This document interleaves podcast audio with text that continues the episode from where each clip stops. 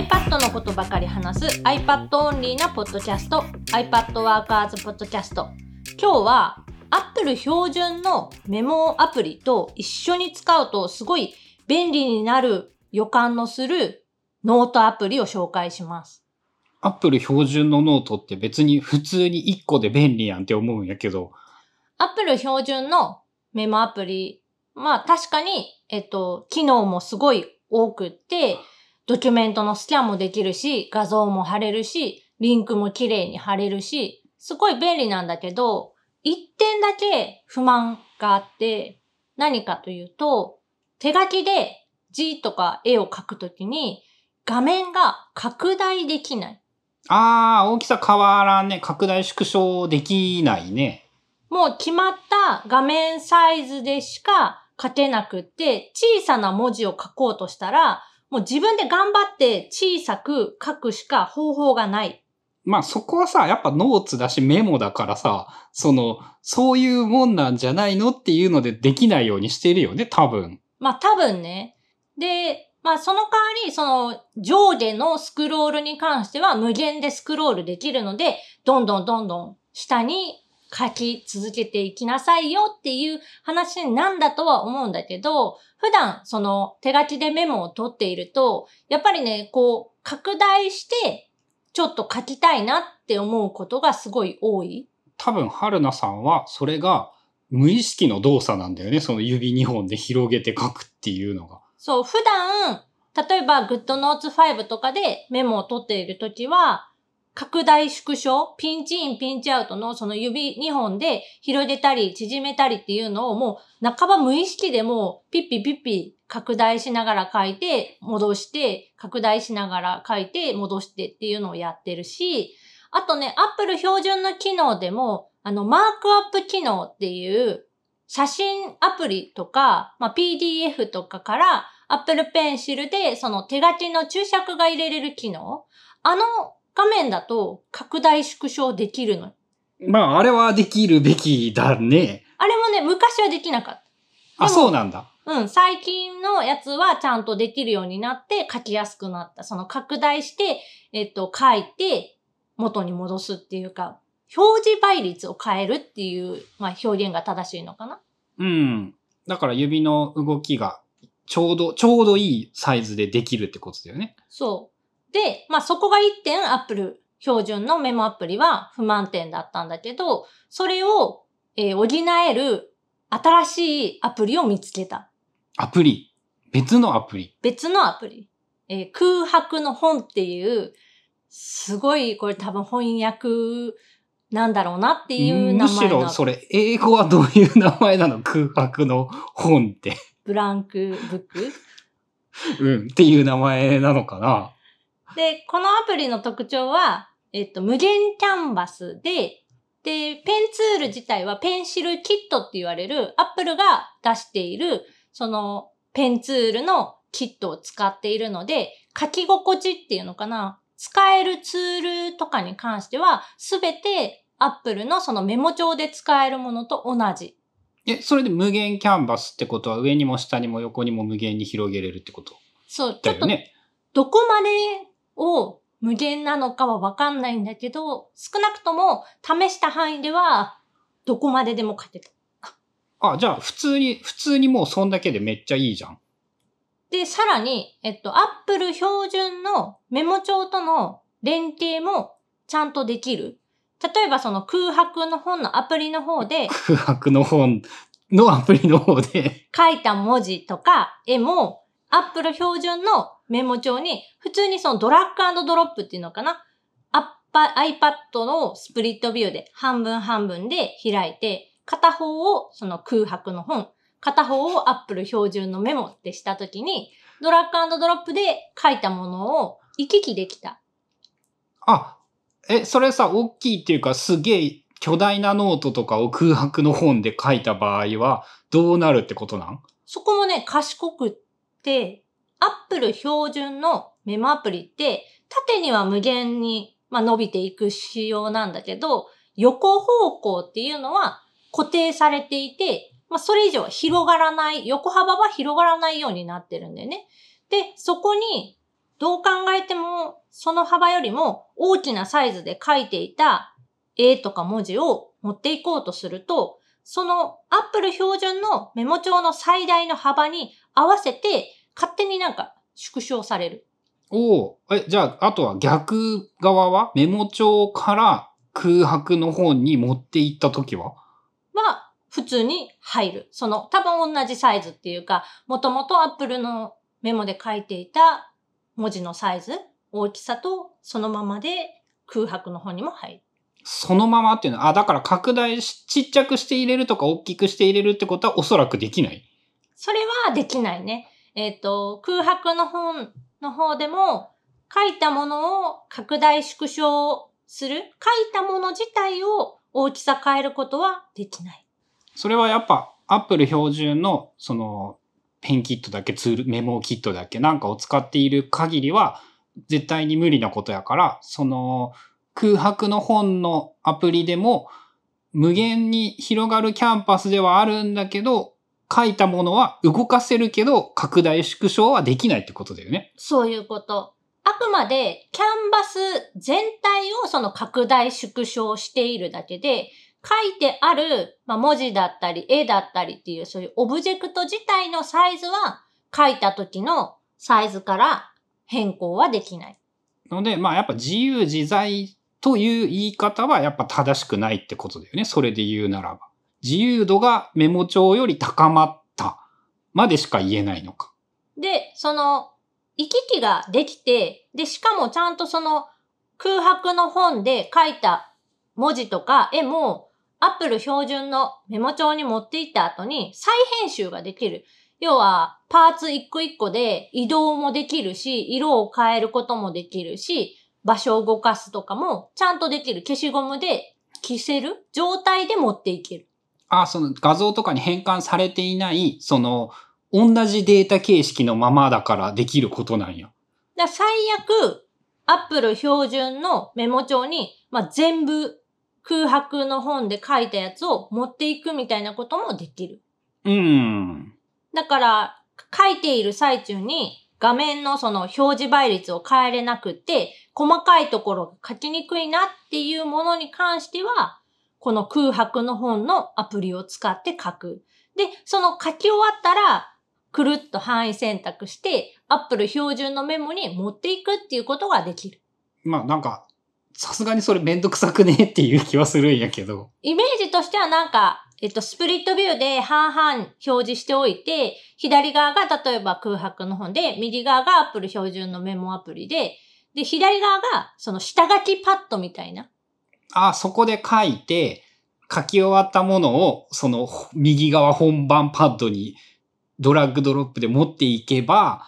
っていう使い方ができるってことなのか。そう、そういう使い方としてありなんじゃないかなって思って、まあ今日の今日見つけただけだから、あんまりたくさんの時間は触れてないんだけど、まあ1、2時間触った感じ、いけそうっていう。課金形態は？課金形態は、アプリ自体無料で落とせて、お試しでその2つのノートまでは作れる。消しちゃえばもう何回でも使えるってことなのかな？そうすると。そう、常になんか2個しか、まあ置いとけない状態。で、さらに1個アプリを落とした瞬間に、1個のノートはそのサンプルノートみたいなのがあるから、一番最初何もしなければ自分が作れるのは1個だけ。で、サンプルノートを消せば2個目が作れる。で、それ以上作りたかったら、えー有料の課金が必要で、課金の金額っていうのが、月払いだと1ヶ月120円。で、もう一つ、ライフタイムプランみたいなのがあって、多分あの、買い切りで860円。どっちか。まあ、ある程度使うならもう普通に買い切りで買ってしまってもいいのか、もしくは逆にそのちゃんと月払いで払ってもいいのか、ぐらいの金額ではあるね。で、えっと、この空白の本っていうアプリに関しては、もうあくまで手書きに特化したものなので、画像を貼ったりとか、えっと、テキストの入力とか、まあ、リンクを貼り付けるみたいな、そういうことは一切できない。あくまで手書きの、まあ、絵とか文字とかが書けるっていう、まあ、アプリになっている。春菜さんはどういう使い方をイメージして良さそうって思ったってことなん？その、さっき言ってた下書きパッドっていうのかな？アップル標準に、まあ、メモを作りたいんだけど、ちょっと手の込んだ絵を描きたい時とかって、その拡大しながら描ける方がよくって、かといって、お絵描きアプリをわざわざ開いて、そっちで描いて、で、またその、直す、修正したいって思った時は、またお絵描きアプリに戻って直すみたいなことが面倒だから、できれば Apple 標準のメモアプリ内で全て終わらしてしまいたい。でも Apple 標準のメモだけを使っていると、拡大縮小しながら、画面を大きく、まあ、拡大しながら細かい部分を書き込むことができないので、そういう時にこの空白の本アプリを使って書けばいいんじゃないかなって。俺がイメージしていたのは、あの、手書きのコンセプトアプリっていうのがあって、あれはその拡大縮小もできて、高機能なんだよね、要するに。なんだけど、まああれって、えー少なくとも俺が触ったレベルでも、やっぱ操作が独特で難しいなって感じるから、その難しさをなくしたシンプルな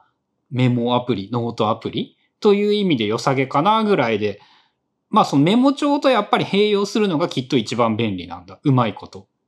あとね、もう一つ、この空白の本にしかない機能としては、ツールの登録っていうのが、3つ、そのショートカットボタンみたいなのに登録ができて、これって、その、どんな種類の、まあ、ペンなのか、マーカーなのか、鉛筆ツールなのか、消しゴムなのか、範囲選択ツールなのかっていうツールの種類と、プラス、その、色、ペンの色をセットで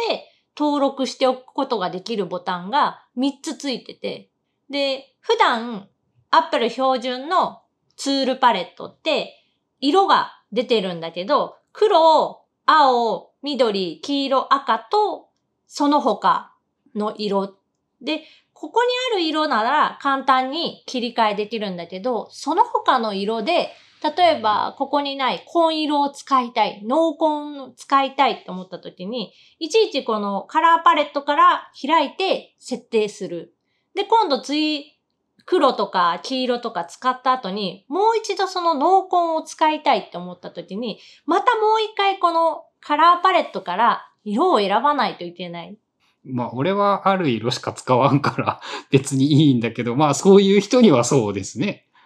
で、それが、えーこの空白の本アプリに、例えばその自分が使いたい特殊な色を選んで、ショートカットに設定しておけば、そこをピッて触ったらもう自動的にその色になる。まあ、単純に2種類の太さと蛍光ペンとか、その、そっちの方が便利な場面とかは多そうだから、そういう用途でも確かに登録できるのは良いね。まあ3つしか登録はできないんだけど、まあ3つあれば十分かなぐらい。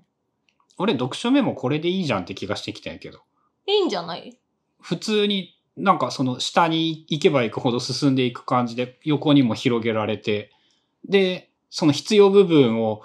メモ帳に順番に持っていけばいいわけじゃん？で、テキストを書くならむしろもうメモ帳で書いてしまえばいい。今度一回やってみるわ。じゃあそれ。まあアプリ自体無料だし、で、広告とかもつかないモデルなので、お試し自体はもう全然誰でもできるから、まあ気になる人は一回ダウンロードして使ってみてもらったらいいのかなっていう。まあ気に入ったらぜひ買いましょうだね。ああとあのノートの罫線の種類っていうのもちょっと何種類か選べて、あの五線譜っていうのおお、そっち系の人には貴重なものなんじゃない？その無料で使えるっていうのと無限、無限五線譜。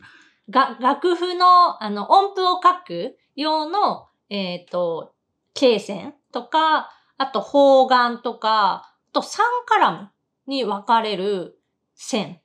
いまいちその使い道は想像できんけど、そういうのもあるんだって感じだね。ただ、これちょっとね、難点としては、拡大縮小しても、その、罫線のサイズが変わんないんだよね。これちょっとアホ、え、五線譜も？五線譜も。もう話にならんね、ちょっと。このね、背景固定みたいな感じになってて、画面を拡大縮小しても、えー、背景のその方眼だったり、線だったり、五線譜だったりっていう、その形が大きさ変わらない。動かしたら音変わるやんっていう、転調されてしまうやんっていう。だからちょっとそこは、まあこれ拡大縮小しないようにとか、スクロール方向を常にもう横だけとか縦だけとか、そういう設定も細かくはある程度はできたので、そこを一応、まあ設定すればカバーはできるかなっていう。まあ、五線譜なら多分専用のやつを使った方がいいね。まあそういうのもあるよっていう話で。まあ、春菜としては、えー、Apple 標準メモの、まあ、サブパッド、こう、書き込みをしたい、細かくちょっと書きたい場合に、とか、あとその、入るか入らないかわかんない場合、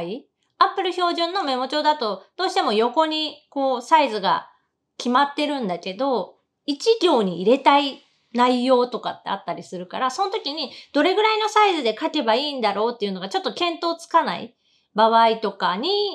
一回、その空白の方のアプリの方で書いて、で、書き終わってから